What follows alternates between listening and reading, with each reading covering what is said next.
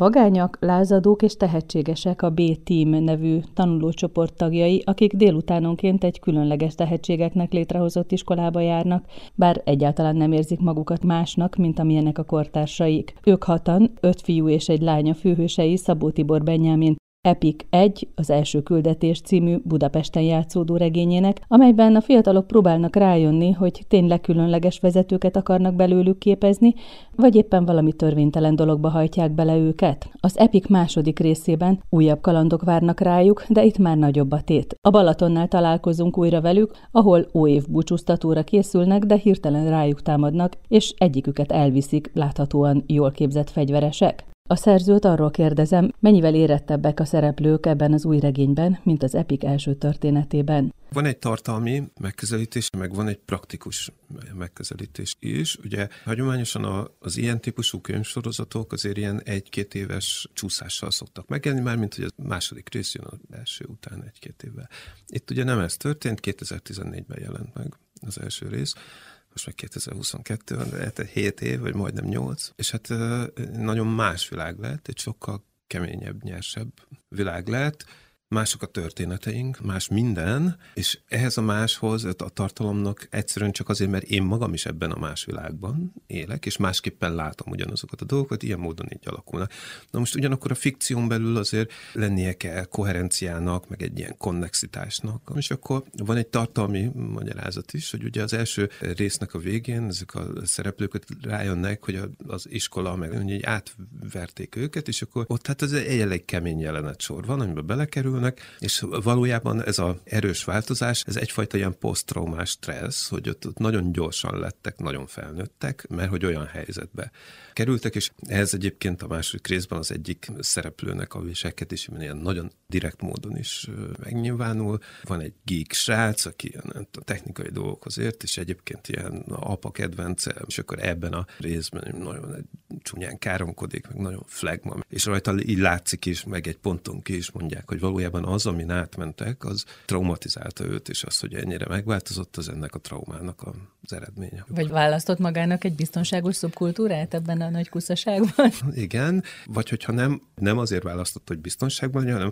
azért választottam, mert lázadni akar valami ellen, mit tudom én, például azok ellen az élmények ellen, vagy azokkal szemben, amelyeket átélt, és amelyeket még nem nagyon tudott feldolgozni. Ugye ez a Röfi nevű szereplő, ez egy kamasz fiú, aki egy kicsit duci volt, innen kaptam egy másik majdani barátjától ezt a nevet, de azt kérem, hogy mesélj még ezekről a fiúkról, meg erről a lányról, aki ebben a csoportban van, hogy ők miben különlegesek, és Röfi egyébként is egy ilyen kicsit kitaszított fiú volt, őt bántották, és aztán meg kellett tanulnia kiállni saját magáért. Így van, ugye az első részben ő keresztül megy ezen, hogy megtalálja a saját magabiztosságát, meg hogy ki tud állni magáért, de hát a végén mégiscsak van egy ilyen traumatikus eseménysor. Ugye maga ez a fikció, amiben történnek ezek a kalandok, kalandos dolgok. Annak az az alapvetése, hogy, hogy Észak-Pesten, a Marina parton létezik egy ilyen tehetséggondozó magániskola, amit valami alapítvány működtet, azt nem nagyon tudják a gyerekek sem, meg a szülők sem, hogy azok kicsodák, micsodák,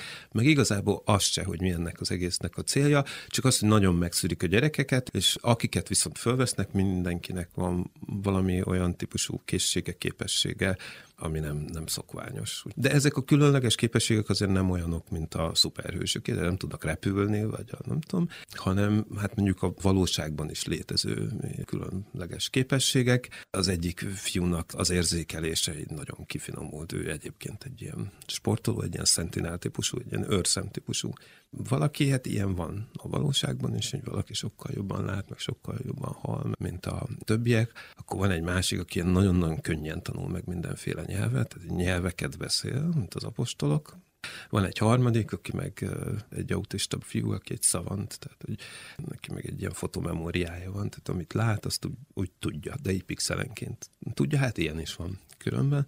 Úgyhogy ez a fikciós környezete ennek az egész történetnek, és akkor a, az első részben belekerülnek egy ilyen kalamajkába, a Hun Törzszövetségnek a Magyarország lenyomatát keresik, és akkor végül meg is találják, meg keresik Attila sírját. Tehát ez egy valamiféle kaland, de a, nem ez a igazi lényege már annak a történetnek sem, hanem hogy azt megértsék, hogy miért vannak ők ott, és már akkor előkerül az a téma, hogy igazából azért, mert azok, akik a döntéseket hozzák a világunkról, és a mi generációnk, hogy nem tudnak mit kezdeni a világnak a problémáival, nem találnak jó megoldásokat, és azt is látják, hogy azon az úton, ami megyünk, nem is lesznek, hanem hogy valami teljesen más utat kell választani, de senki nem tudja, hogy mi, legyen ez a más út, és akkor kitalálják, hogy felnevelnek majd olyan nagyon különleges, tehetséges fiatalokat, megtanítják őket mindenre, amire lehet, meg ami egyáltalán elképzelhető, azért, hogy majd ők megoldják. Tehát, hogy ha már mi elszúrtuk ezt a dolgot, legalább a következő generáció legyen egy kicsit okosabb, ügyesebb, és közben ott a kalandok közben azzal szembesülnek a gyerekek, nekem, tehát ez volt az én szerzői mögöttes fő gondolatom ahhoz az első sztorihoz, hogy ma már nem a, a jó meg a rossz küzd egymással, hanem a rend meg a szabadság. És akkor valahogy minden, ami, amivel foglalkoznak, az ezt illusztrálja, és ezt értik meg. Ugye ez egy a rendnek, meg a szabadságnak a küzdelme az alapvetően más természetű konfliktus, mint a jó és a rossz küzdelme, mert a jó és a rossznál ugye akkor lesz élhető a világunk, ugye, hogyha az egyik nyer, legyőzi a másikat, és eltünteti azt a másikat.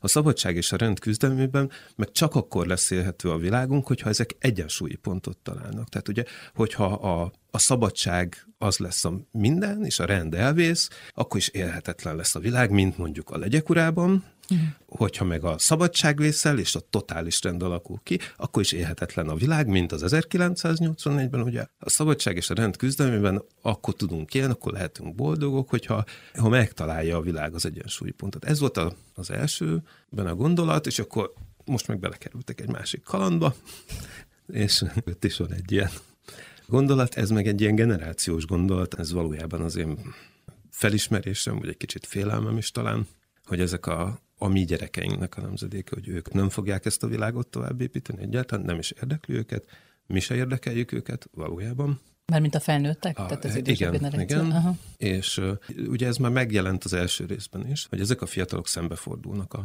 a felnőttekkel, azt mondják nekik, hogy nem. De és, és ez... hogy ez nem volt benne az elképzelésében, nem az iskola alapítóinak, tehát föl sem merült, hogy ezek de... kritikával illetik őket. Nem, és ugye 2014-ben jelent meg, és akkor ez ebben a fikcióban létezett, de ezek a típusú fiatalok, akik már megjelentek abban az első most itt vannak körülöttünk. Tehát, hogy a Greta Thunbergre gondolsz, Igen. aki ugye szembefordul, most az mindegy, hogy, hogy mi a téma, a lényeg csak az, hogy szembefordul a szülő nemzedékével, és azt mondja nekik, hogy nem. És hogy ez egy nagyon érdekes dolog, mert ugye a nemzedékek között van egy ilyen magától értetődő viszony, mondjuk, hogyha a gyerekemmel kommunikálok, akkor ezt a magától értetődő viszonyt én is érzem, hogy ugye azt mondjuk nekik, hogy mi tudjuk, hogy mi a helyes, te nem tudod, mert te gyerek vagy, te még nem tudod, úgyhogy én kontrollálok téged. És a Thunberg generáció meg szembefordul, és azt mondja, hogy nem, ti nem tudjátok, mindent elszúrtatok, értitek? De mindent. 30 év alatt egy sokkal vacakabb világ lett körülöttünk, mint előtte. Tehát ti, akiknek a feladata lett volna, hogy egy kicsit jobbá tegyétek a világot, sokkal vacakabbá tettétek. A folyókat megmergeztétek, az erdőket kiirtjátok, a szabad világ helyett ilyen populista szutykot hoztatok létre, tehát nektek nincsen jogotok arra, hogy megmondjátok nekünk, mert ti nem tudjátok. Ugye ez a, ez a Thunberg féle gesztus, és ez már itt van a világunkban. Tehát ez most már nem Félix sci regényekből jön, mint az Epic volt 2014-ben, hanem a híradóból érkezik, és hogy hogy ez a változás, ez mennyire lesz erőteljes, ugye azt most senki nem tudja, de hát jelei azért vannak. Tehát néhány héttel ezelőtt az egyik ilyen gazdasági blogban a ilyen vezető magyarországi pénzügyi elemzők, hallottam, ők beszélgettek ott mindenféle kérdésekről, és akkor mondja az egyik, hogy a, az amerikai gazdaságban a legutóbbi jelentés szerint a fiatal munkavállalók közül kettő és fél millió hiányzik a munkaerőpiacról. És miért hiányzik? Azért, mert nem mennek már dolgozni cégekhez. Nem, elmegy a két-három hétre a Mekibe hamburgert csinálni, amikor a kriptovaluták nagyon rossz, de egyébként seftelnek ezekkel az értékpapírokkal, meg spekulálnak másodlagos és harmadlagos ilyen pénzpiaci eszközökkel, és hát ezekre is van utalás különben már az első részben is, és most meg azt látom, a, a nagyobbik fiam ő 16 éves, és rekombinációs NFT-ket gyárt tízezer számra. Ilyen harmadlagos pénzpiaci eszközök, ilyen nagyon furcsa értékpapírok ezek az NFT-k valójában, amiket így megérteni is nehéz neki, meg ez teljesen magától értetődő. Mm. És valami olyan dologban gondolkodnak, ami az biztos, hogy ha tömegesen választják ezt, vagy az ehhez hasonló utakat, akkor az nem fog fennmaradni az a világ, mert egyszerűen nem akarják ezt tovább építeni. És egy alapvetően más helyzet jön létre itt is. Hogyha belegondolsz, ma egy moszkvai 18 éves gamernek több köze van a Berlinben élő e-sportos társához, akivel minden este játszik és beszélget közül, mint a saját nemzetének a honvédeihez. Jobban ismeri, jobban megérti, hogy mit akar, és az identitásába sokkal jobban beépül. Na most, hogy hosszú távon ennek milyen következményei vannak, lesznek, lehetnek, az részben beláthatatlan, részben viszont nagyon is belátható. Tehát, hogy nem azok a kapcsolódások, nem azok az identitások, és nem azok a döntőek már. Igen, igen, amiben mi is, meg uh ami, ami a világ rendjének tűnt nagyon sokáig. Tehát ugye mi hozta ezt létre? Hát részben a technológiai változás, ez a nagyon furcsa ilyen online digitális kapcsolattartás, részben a korábbi világnak ez a, ez a nagyon látványos kudarca.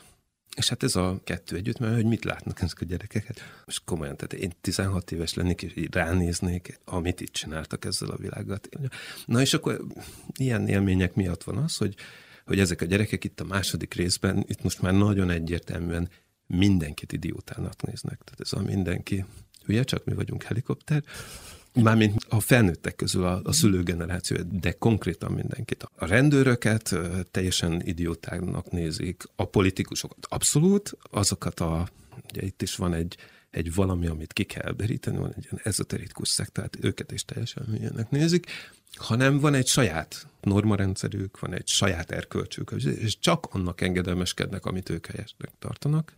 Csak hogy életveszélyben vannak, ugye te ezt adod még hozzá, mert korábban nem volt ennyire ez jellemző, hogy ellenőrizve voltak, ezt megpróbálták kijátszani az első részben, ez volt az, ami konfliktust okozott, és trükközni kellett folyamatosan, hogy tudták, hogy lehallgatják őket, valamit ki kell találni. Itt viszont az van, hogy lőnek rájuk. Ugye az első rész az szerkezetileg egy ilyen hagyományosabb értelme vett iskolaregény volt, modern köntösben, és ahogy mondtam, hogy azért egy ilyen nyersebb, direktebb, gyorsabb világ lett körülöttünk, így maga a történet ebben a regényben, hát az is sokkal nyersebb, meg gyorsabb, meg direktebb, mint korábban, úgyhogy ez már nem iskola regény, ez egy csomó ponton ilyen, kvázi ilyen akcióregény, mondjuk ifjúsági akcióregény. Azt azért megtartotta a, a szöveg egyszerűen azért, mert én magam ezeket nagyon szeretem, hogy ugye, mert ez, ezeknek a gyerekeknek az a jellegzetességük egyébként, hogy nagyon okosak, meg nagyon sok mindent tudnak, és hogy a tudásnak az értékét is ismerik. Tehát, hogy ott arról nem lehet szó, hogy valaki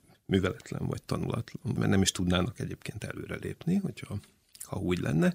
Úgyhogy azt viszont áthoztam az elsőből, hogy itt is van egy csomó, tehát van benne egy csomó ilyen ismeret, mindenféle természettudományi, meg humántudomány, meg társadalomtudomány ismeret, ami nem fölmond valaki, mint egy leckét, hanem egyszerűen ahhoz, hogy a, a saját sorsukat előrébb tudják billenteni, szükségük van erre a tudásra. Ami éppen nincs kéznél, azt meg kell szerezniük. Azon gondolkodtam, hogy miért ezt a szektát hoztad be. Azért, hogy a hiszékenységet, tehát a tudományos alapokra helyezett hiszékenység is benne legyen ebben, és hogy azt is nekik föl kell ismerni.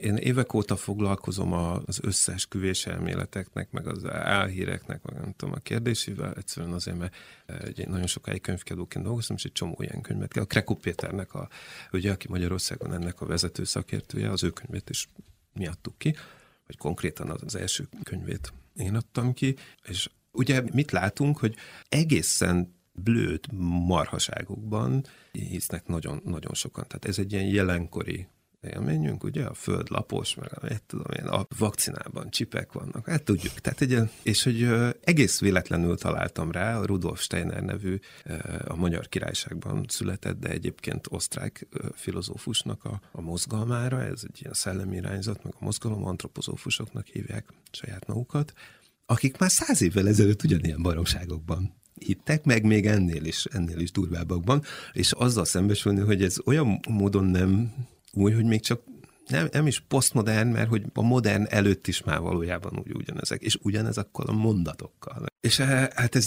ez nekem egy nagyon nagy élmény volt ezzel megismerkedni, akkor úgy, úgy belástam magam, amennyire lehet az egész eh, mozgalom, ez az antropozófus mozgalom, nagyon, nagyon izgalmas, nagyon izgalmas az eszme. Ez egyébként itt van velünk, most lett teljes az életmű kiadás, nem tudom, hogy 200 könyve van a Rudolf Steinernek, ezeket nem, jó részt nem ő írta le, különben hanem előadásokat tartott, azt valaki lejegyezte, és akkor mostanra adták ki az egészet, és az antropozófusok úgy idézgetik az ő életművét konkrétan, mint a Bibliát. Tehát az egész életmű be van számozva, mint a bibliai versek, és akkor minden idézet négy oda van írva, hogy az éppen melyik szöveghelyről való, és úgy is tekintenek rá, mint a, kvázi, mint az Isten szavára, meg magát a Steinert, különben az antropozófusok Götének és Jézusnak a a reinkarnációjának tartják, hogyha jól értem. Szóval ez egy ilyen furcsa dolog, de Ugyanúgy, és ezért találtam nagyon alkalmasnak, mint ahogy az első részben ott egy ilyen ős-magyar hagyományőrző, kvázi szintén az is egy ilyen szekta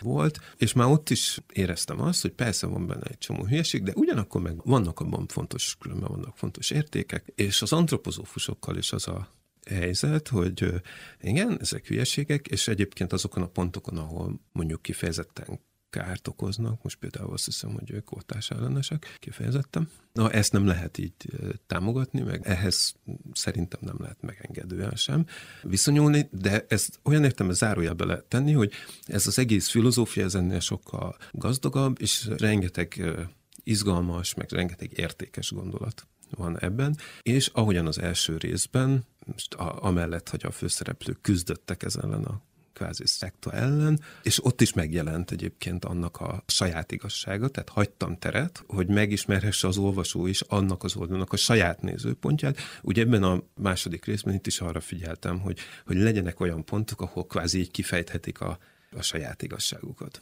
Tehát, hogy én ezt el tudom fogadni, hogy az az igazság is létezik, és hát közben, miközben írtam, ezt én magam is megismertem valamennyire. Miközben, és ez azért nagyon fontos, hogy ezek ifjúsági regények. Tehát ezek, szoktam mondani, a kiadó vezetője mindig a kezemre csap, hogy nem mondjak ilyeneket, mert félre fogják érteni, hogy ez egy úgynevezett, az Epic egy úgynevezett kincskereső játék. Ugye, ami nem azt jelenti, hogy ez egy társas játék, ezek regények, könyvek, a kincskereső játék az egy dramaturgiai szerkezetnek a megnevezése, az olyan történetet szoktuk kincskereső játéknak nevezni, amelyben a szereplőknek a legfőbb mozgatója az, hogy valami értéket megtaláljanak. Az lehet konkrétan egy kincs, egy drágakő, meg lehet valami más is, mondjuk a, aki emlékszik még a 80-as évekből a Nélus Zsöngye című ilyen kincskereső játék kalandfilmre, hát ott ugye a fő kincsről kiderült, hogy egy ilyen szentember, ugye? A Nélus Gyöngye, az Al ő nem egy, mit tudom én, egy, egy gyémánt volt, hanem egy ember, aki olyan értékes, mint hogyha egy...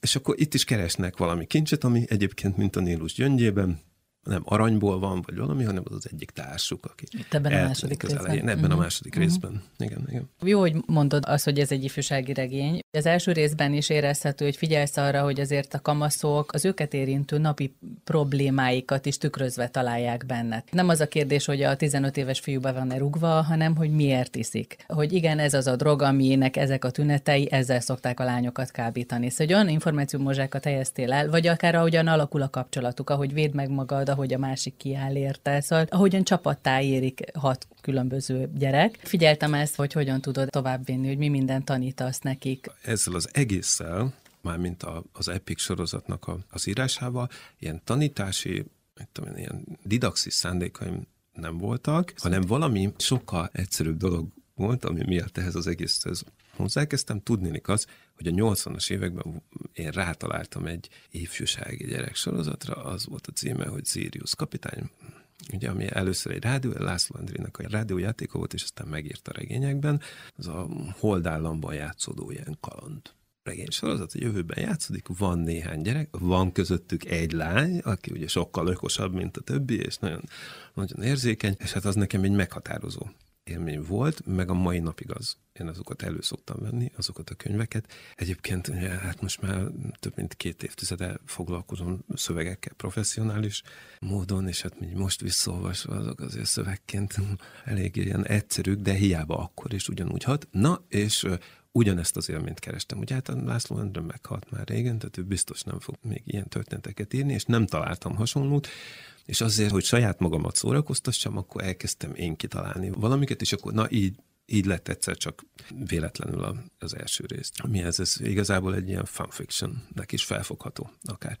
Szóval ez volt az alapmozgatója. A másik oldalról meg, hogy a, ennek a korosztálynak a, a kommunikációját, a nyelvét megérteni igazán mélyen, ezt rögtön az elején itt tudomásul kellett vennem, hogy én ezt nem fogom tudni. Olyan nincs. És szerintem egyébként az egész mai ö, magyar irodalomban beleértve a szép irodalmat és a szórakoztató irodalmat, senki nincs, aki ismeri azt a nyelvet, azt a lelkületet, azt a valamit. Ugye mondom, a nagyobbik fiam 16 éves, a kisebbik meg harmadikos általános iskolában, tehát azért én is látom közelről, hogy, hogy ez micsoda, de azt rögtön az elején tudomásul kellett vennem, hogy én ezt nem fogom tudni. És ezért is van az, hogy ezek azért nem átlagos gyerekek, ezek ilyen, tehát mindegyiknek van egy nagyon különleges képesség, nagyon különleges helyzetből jönnek, ilyen társadalmi helyzetből, tehát ilyen módon nem kell annak az elvárásnak megfelelni, hogy olyanok legyenek, mint amivel egyébként találkozhatunk, hogyha bemegyünk egy bármilyen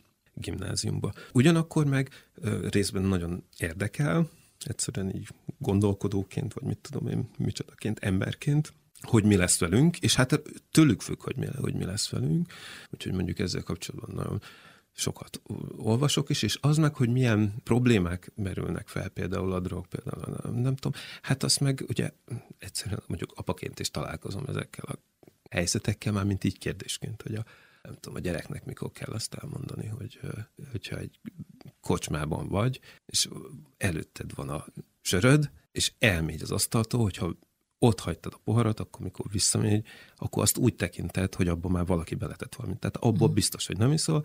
Akkor se, hogyha egyébként gyakorlatilag az egész ott van, azt ki kell önteni, és hozni kell egy másikat. Ez nem pénzkérdés, hanem ez a világ rendjének a kérdése, mert aki ezt nem tartja be, vagy ezeket nem tartja be, az egy olyan világban vagyunk, hogy az, az bajba kerülhet. Mi magunk is tanuljuk saját magunk miatt is a, a világnak ezeket a szabályszerűségét, hogy mire kell figyelni, ahhoz, hogy, a, hogy az ember ne kerüljön valami iszonyatos helyzetbe. Ezen se jutott, hogy didaktikus lenne a könyve, de ne is inkább, mert elviszed őket egy ilyen videoklip forgatásra, ugye Röfinek ez a választott társasága, ahol alvilági figurák vannak. Oda viszed őket, és megmutatod azt is, hogy mitől lehet ez vonzó, bárki számára, aki belecsöppen, és azt is megmutatod, hogy hol van ez a határ, amikor ezekben a fiatalokban fölébred az, hogy fú, ez mégsem, mégsem az. Itt ugye miről van szó, hogy egy ilyen utcai rapper, ilyen gangster rapper csapathoz kerülnek, az egy, egyik fejezet az egy ilyen utcai, ilyen gangster rap klipnek a forgatásán, ahová igazából menekülnek, meg ott, ott oda, oda azért mennek, hogy a,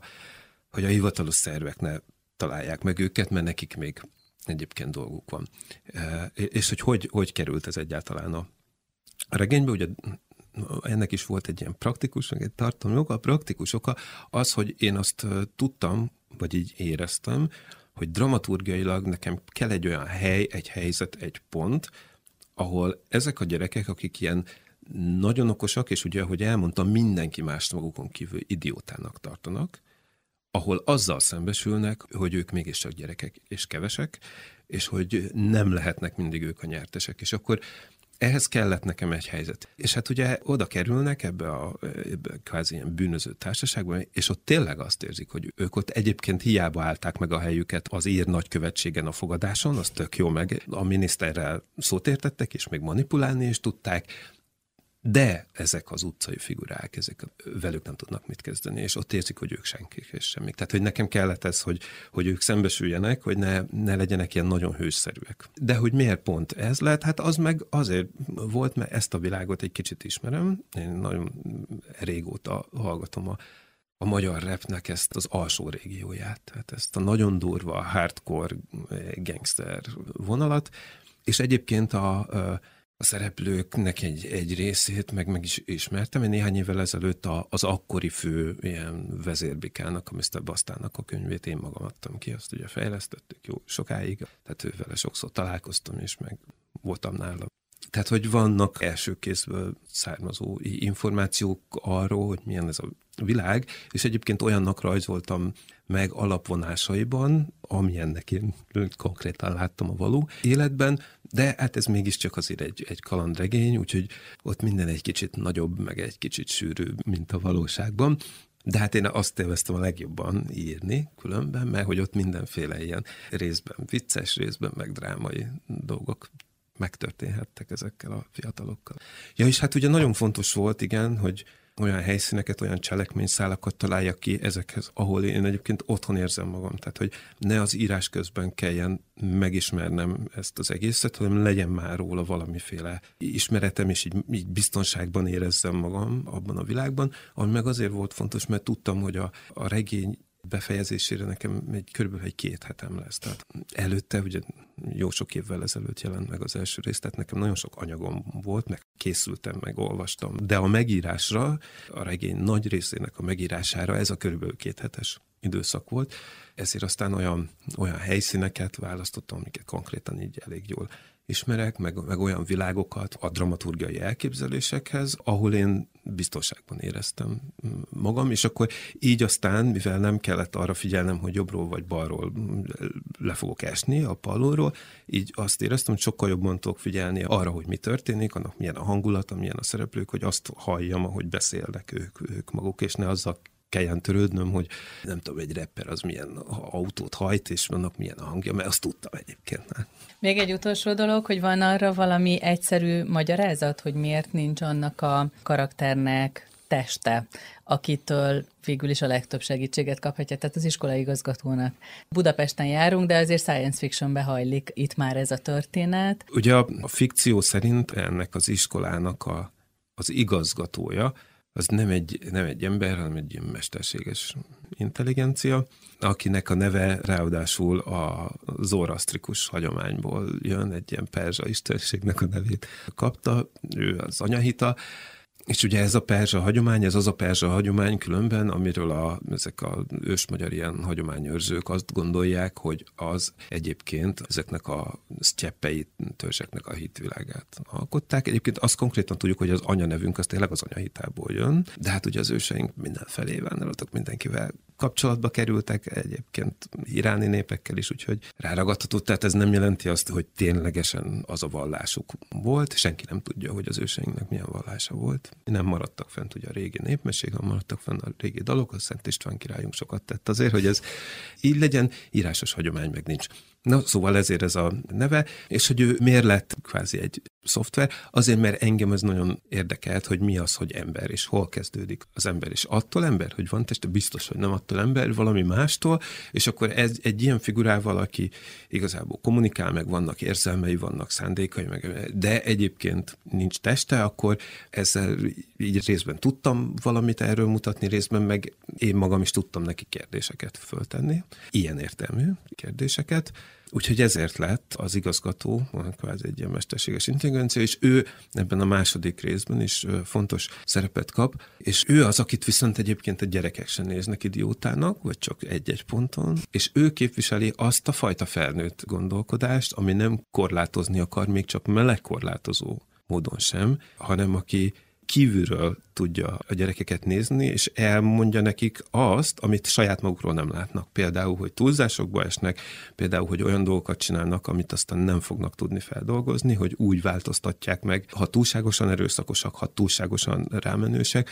akkor nem marad meg a lelki integritásuk. Tehát, hogy ő magyarázza, hogy ezek sérüléssel fognak járni, és ebből így baj lesz. Tehát, hogy, hogy egy 15 éves gyereknek nem az a dolga, hogy bűnözők után szaladgáljon, az a dolga, hogy az iskolában legyen megjátszon. Tehát valami ilyesmit képvisel az anyahita ebben a történetben. Így, ahogy elmondom, ez ilyen igazgatós különben, de a sztoriban nem ilyen igazgatósan jelenik meg, hanem ebben az iszonyatos nagy rohanásban, meg viszonylag sok kvázi erőszakos jelenet is van, azért nem, nem úgy, mint egy Pázolini filmben, mondjuk, ugye ez, ez mégiscsak egy kaland játék, de hát mindenféle ilyen éles helyzetben vannak, és ezekben az éles helyzetekben az anyahita valamiféle, ha van ilyen, akkor valami normalitást képvisel. És nem parancsol nekik, meg nem, nem is tudja őket irányítani, ő mit tud csinálni? Azt, hogy elmondja azt, amit ő lát ezeken a gyerekeken, hogy megváltozik a személyiségük.